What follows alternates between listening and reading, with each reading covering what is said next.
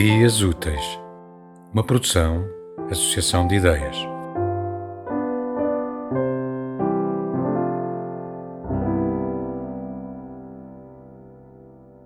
De cabeleira farta, de rígidas ombreiras, de elegante beca, Ula era casta porque, de passarinha, era careca. À noite alisava o monte lisinho. Com a lupa procurava um no fiozinho que há tempos avistara. Oh céus! exclamava. Por que me fizeram tão farta de cabelos, tão careca nos meios? E chorava. Um dia passou pelo reino um bescato peludo vendendo venenos. Uma gota aguda pode ser remédio para uma passarinha de rainha. Convocado ao palácio, Ula fez com que entrasse no seu quarto. Não tema, cavalheiro, disse-lhe a rainha.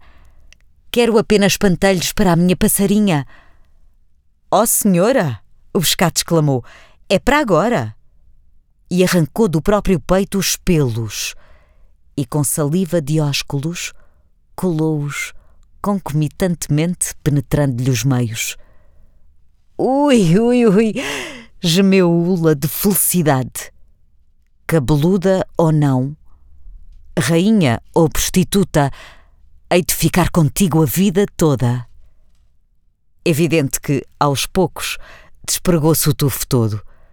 Mas isso que importa. Feliz, muito contentinha, a rainha Ula já não chora. Moral da história: se o problema é relevante, apela para o primeiro passante.